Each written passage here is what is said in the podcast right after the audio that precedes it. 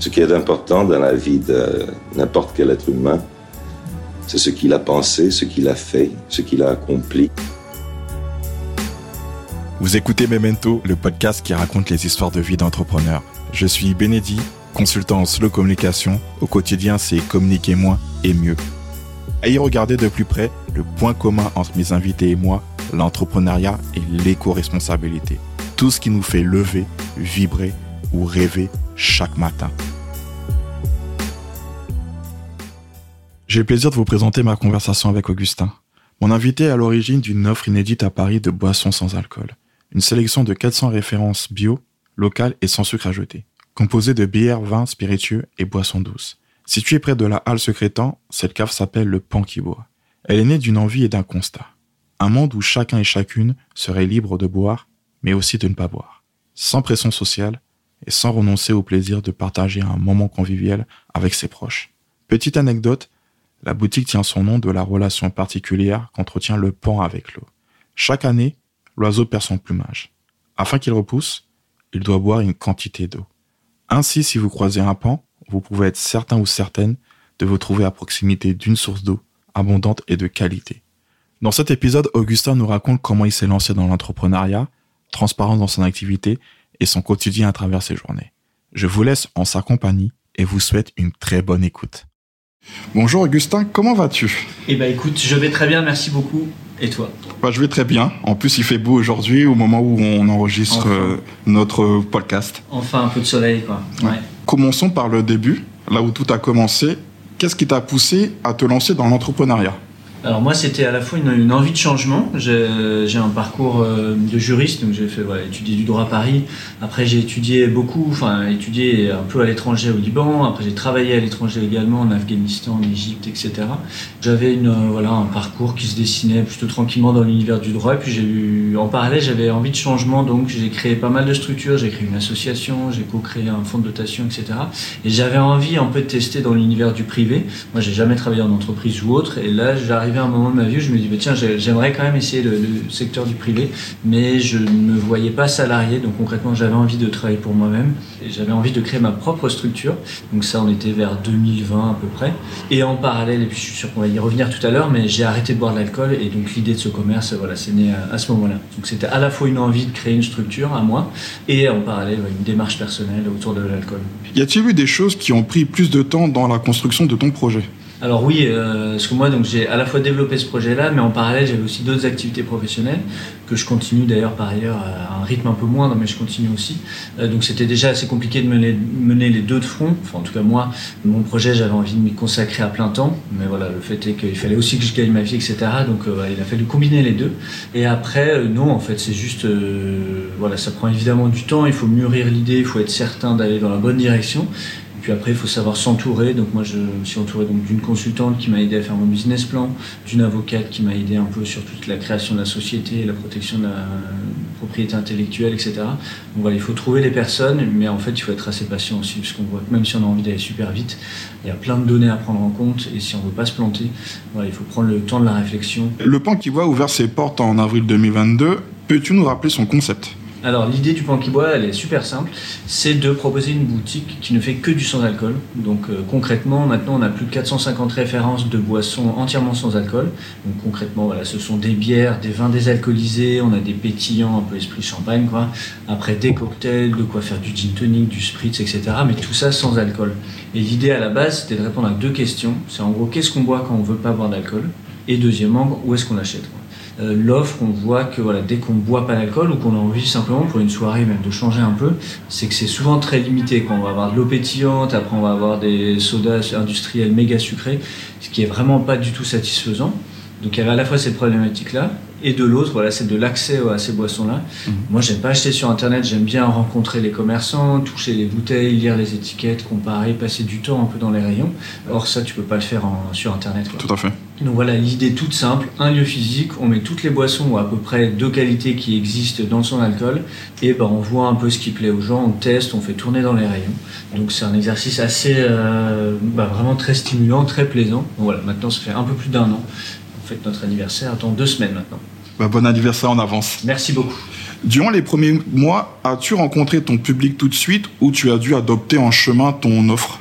Alors ça, un peu des deux en fait. Euh, nous, le sans alcool, c'est quelque chose de vraiment nouveau en France. Les gens, pour la plupart, si tu fais un micro-trottoir, tu verras que si tu leur demandes si le vin sans alcool ça existe, la plupart vont dire mais non, c'est pas possible. Mais en fait, si, en fait. Alors, on va pas parler de vin sans alcool, on va parler d'un vin désalcoolisé, mais peu importe, en fait, les gens, en tout cas, dans leur immense majorité, ne savent pas que ces produits existent là. Donc, nous, on a vraiment défriché tout ce terrain et on continue de le faire, quoi il y a énormément de pédagogie à faire. Voilà, dire à quoi ça ressemble, euh, rassurer les gens, que ça ne remet pas en cause leurs habitudes ou quoi que ce soit, c'est juste une alternative en plus. Donc non, on n'a pas trouvé notre public dès le début, il a fallu vraiment du temps. Et là, maintenant, voilà, on voit qu'on arrive à un point d'équilibre qui est assez intéressant, mais ça fait 12 mois déjà qu'on a ouvert. Donc euh, il a fallu du temps, il a fallu beaucoup expliquer. On s'est au début appuyé sur des communautés assez actives, comme les femmes enceintes, comme les personnes anciennement alcooliques ou autres.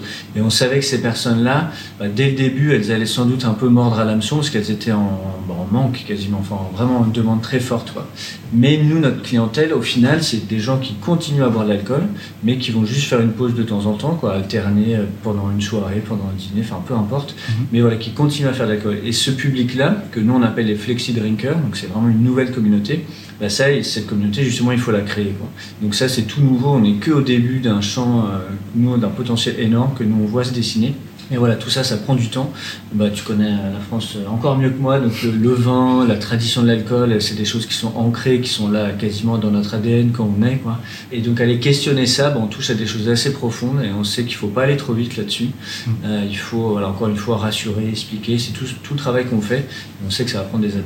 Quelles étaient les attentes de vos clients ou clientes? Au début, les gens quand ils viennent chez nous, ce qu'ils cherchent, c'est évidemment pas d'alcool. Ça, là-dessus, on, est clair, on est euh, dans les clous, parce qu'en gros, en France, une boisson est considérée sans alcool jusqu'à 1,2 degré d'alcool. Donc là, on a des boissons qui sont aussi bien à 0,0 complet, ou alors tu auras des résidus, donc à 0,5 en gros. La première demande des clients, c'était bah, le fait que ce soit sans alcool, mais après, très vite, on a vu qu'il y a des demandes assez techniques, assez précises qui émergeaient, notamment le moins de sucre possible. Donc ça, on voit vraiment que c'est quelque chose qui va se développer, le zéro sucre.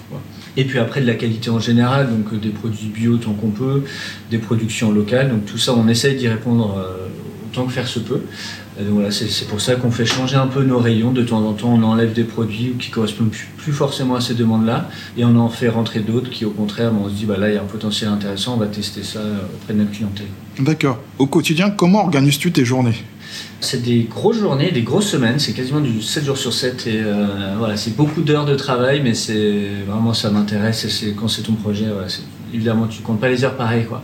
Très concrètement, je fais une heure euh, à peu près de mail par jour le matin avant d'arriver à la boutique. Après, alors on est deux à la boutique, donc euh, en fonction du jour ou si c'est moi qui fais la caisse ou pas, voilà, le programme est un peu différent, mais voilà, en gros, il y a un peu de travail à la maison au calme, de mail, de contacts, etc.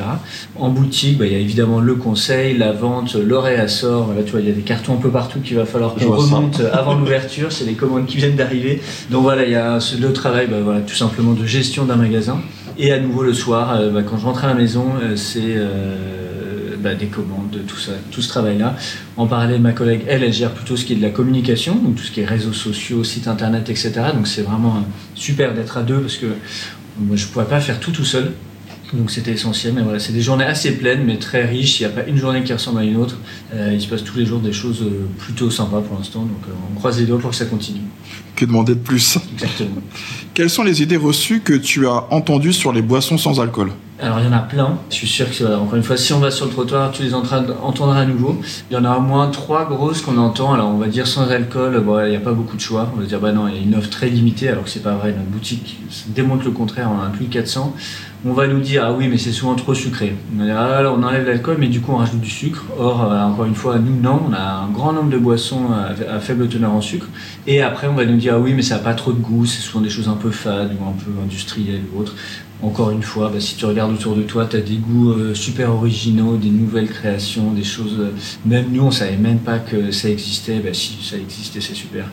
Actuellement, la boutique propose 450 références Comment arrives-tu à distinguer la tendance et l'effet de mode? Euh, alors, de manière générale, on nous demande souvent bah, est-ce que le sans alcool c'est une mode?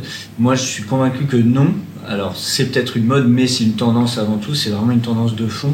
Moi, je fais souvent le parallèle avec euh, bah, les végétariens, par exemple. Si tu prends les végétariens il y a peut-être 10, 15, 20 ans, on les prenait peut-être un peu pour des fous. Or, euh, bah, eux, ils y croyaient. On a vu que maintenant, hein, c'est pas qu'ils ont raison, mais en tout cas qu'il y a vraiment, que c'est quelque chose qui va rester dans les habitudes.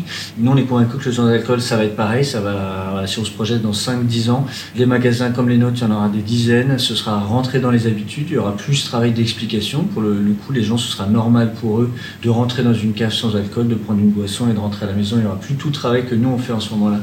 Donc, mais on sent que c'est une tendance, une tendance qui se dessine, qui est toute nouvelle. Il y a quelques personnalités maintenant qui prennent la parole et qui disent que voilà qu'elles aussi elles ne boivent plus ou alors elles cherchent d'autres choses. souvent ça commence euh, un peu de la même façon, ça va être quelques personnalités ou quelques lieux, quelques restos, quelques bars un peu à la mode qui vont mettre ça en avant, le temps que voilà, la majorité des gens suivent et on voit qu'on est vraiment à ce, à ce moment charnière là. C'est maintenant que ça joue. Justement pour rebondir aux personnalités il y a Rose qui a créé aussi un podcast il y a, il y a quelques temps où elle est justement là, elle reçoit des ouais qui est très très bien en plus. Ouais, tout à fait. On était très contents. On a, on a sponsorisé son premier épisode.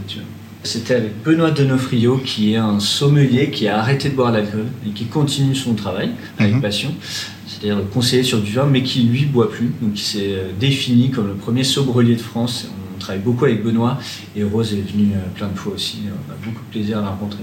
Bah, c'est bien d'avoir des exemples justement pour pouvoir aussi euh, pousser en les gens. Toujours des modèles, enfin, des modèles au sens, euh, il ne s'agit pas d'en faire des dieux, mais des personnes voilà, assez inspirantes qui assument, qui ont une parole assez affirmée, libre, qui peuvent en, parler. Voilà, Rose en fait partie, Benoît en fait partie, il y en a plein d'autres. Je pense à Claire Touzard aussi qui a, joué un grand rôle avec son livre aussi. Enfin, il y a beaucoup de personnalités et nous on en voit, alors pas tous les jours, mais on en voit beaucoup qui viennent chez nous, qui se disent mais attends c'est super intéressant et après qui vont le relayer sur les réseaux sociaux, etc. Donc en fait tout le monde en bénéficie. Et c'est parfait. Selon toi, quelle est la meilleure porte d'entrée pour faire découvrir les boissons sans alcool? Alors la meilleure porte d'entrée, ce sera peut-être les bières, parce que les gens savent maintenant que tu as des super bières sans alcool, des IPA, des blondes, enfin des fruités, tout ce que tout ce qu'on veut. Maintenant, ça marche quand même bien. On s'est amusé à faire pas mal de tests euh, un peu à l'aveugle en soirée, de faire, faire goûter et de dire bah tiens est-ce que bah, tu crois qu'il y a de l'alcool, il n'y en a pas. Souvent les gens vont se planter en fait. Enfin, euh, elles sont vraiment bien bien brassées. Donc voilà, c'est peut-être plus facile de commencer avec des choses qu'on connaît. Et après, tu auras ce qui marche très bien aussi, ça va être tous les cocktails un peu de type euh, spritz, parce que là, on va vraiment retrouver les mêmes notes euh, un peu amères. Et après, euh, sinon, il y a évidemment les, ce qu'on va appeler entre guillemets les champagnes. on n'a pas le droit de les appeler champagne, mais on va dire le pétillant. Ça, pareil, vous avez, bah, il y a peu de sucre, ça ressemble vraiment à une sorte de crément. Il y a les bulles qui viennent un peu titiller les narines, vraiment quelque chose d'assez plaisant qui joue. Et là, pour le coup, c'est assez proche des versions alcoolisées, donc il y a un référentiel qu'on connaît, c'est à peu près la même grille de lecture. Euh, voilà, ça c'est au début, puis après nous, au fur et à mesure, on va vraiment encourager les gens à tester des nouvelles boissons, qui a sans équivalent alcoolisé, vraiment des nouvelles expériences. Et ça, à titre personnel, maintenant c'est plutôt ça que je bois. Moi, je cherche plus forcément de substituts, je vais vraiment aller vers des nouvelles créations. Et là, on va redécouvrir. Il y a des macérations de plantes fraîches, il y a de la distillation, enfin, il y a plein de techniques, plein d'ingrédients utilisés, et c'est vraiment des nouvelles découvertes très intéressantes. J'ai envie de te dire un vrai travail d'alchimiste. Exactement, et ouais, tout à fait. Après un an d'activité, y a-t-il une clientèle spécifique au bois qui, euh, au pan qui boit pardon? On a différents types de clients en fait. On a, hum, as deux grandes familles en fait de clients chez nous. On a des personnes qui boivent pas du tout d'alcool, donc ça, ça va être euh, bah, les personnes, les femmes enceintes, les personnes musulmanes, les personnes malades qui suivent un traitement et du coup qui peuvent pas boire d'alcool en même temps. Euh, mais finalement, ça contrairement à ce qu'on croit, c'est cette part-là de la clientèle, elle est minoritaire. Nous, la majorité de la clientèle, c'est ceux qu'on appelle donc les flexi drinkers, donc des personnes qui continuent à boire mais qui font une pause en gros de temps en temps, qui veulent vraiment alterner, mais alterner avec des, avec des produits de qualité, donc ils vont chercher des choses originales, intéressantes, etc. Donc ça, ça va quasiment être les trois quarts de notre clientèle. Euh, on est sur une clientèle qui est plutôt féminine, euh, en fait. Alors c'est pas complètement disproportionné, mais c'est majoritairement des femmes et plutôt des profils euh, en gros 30-40 ans, quoi, qui commencent à faire attention à ce qu'ils mangent, au sport, etc. Et du coup qui font aussi attention à l'alcool et à leur boisson et à ce qu'ils boivent. Donc voilà, ça c'est sur les types de clients. Et après en termes d'origine, on a bah, en semaine beaucoup de gens du quartier. C'est vraiment en fait un commerce plutôt de proximité. Donc des gens voilà, en sortant du boulot, en allant au bout de Chaumont à côté, en allant chercher leur enfant, hop, qui vont passer, prendre deux, trois bouteilles pour la famille ou pour partager. Euh, et puis pour le coup, le week-end, voilà, on sait que quand les gens ont un peu plus de temps, on a des gens qui viennent d'un peu plus loin, voire de beaucoup plus loin. On a des gens qui viennent du 92, du 78, du 93, euh, etc. Donc on a tous ces publics-là qui se mélangent et c'est très intéressant parce que nous, ça nous permet sur beaucoup d'arguments différents. Euh, chaque personne vient avec une intention différente et nous, il va falloir en quelques secondes essayer de comprendre ce que la personne recherche, répondre à sa demande pour qu'elle reparte euh, contente et surtout qu'elle revienne. Ok, donc nous arrivons à la fin de notre épisode. J'aurais une dernière question à te poser quels sont tes premiers souvenirs de boissons sans alcool? Bah, la, boisson, sans alcool qui m'a accompagné au début, c'est évidemment le Perrier. Je, bois des litres, voire des hectolitres de Perrier avec rondelles de citron ou pas. Mais ça, c'est plutôt une bonne expérience. J'aime bien le Perrier, alors j'aime bien changer aussi, mais ça, c'était une première expérience. Mon dernier coup de cœur, mon dernier souvenir, en fait, euh, ouais, le dernier, vraiment, euh, dernière boisson que j'ai bu, je me suis dit, attends, là, il y a un truc euh, assez incroyable. Ça s'appelle Osan, c'est les trois bouteilles que tu vois au fond, blanc, rosé et rouge. Malgré voilà, ces couleurs qui pourraient rappeler des vins, en fait, ça n'a rien à voir. C'est des macérations de plantes fraîches. Euh, c'est fait en Belgique par un chef, Sam de Jambre, qui est un chef étoilé. Et c'est une vraie claque, il n'y a pas de sucre, tu as des goûts assez incroyables. C'est au milieu, la rosée, c'est du pourpre et basilic. C'est des choses super fines, ça reste en bouche. Enfin voilà, c'était vraiment mon dernier coup de cœur, mon dernier, euh, ouais, dernier beau souvenir. Enfin, j'adore toutes les boissons qu'on a là. Mais celle-là, je me suis dit, tiens, là, le gars, il a créé un truc assez incroyable. Et je sais que dans, si on se reparle dans 3 ou 5 ans, cette bouteille-là, tu la trouveras sur la table de beaucoup, beaucoup, beaucoup de restaurants. Bah, merci beaucoup pour ton temps précieux. Merci à toi. Merci d'avoir pris le temps d'écouter cet épisode. Si vous avez aimé ce dernier et que vous souhaitez me soutenir, n'hésitez pas à le partager autour de vous et de vous rendre sur Apple Podcast pour mettre 5 étoiles. Vous trouverez les liens et les références en description de cet épisode. À très bientôt!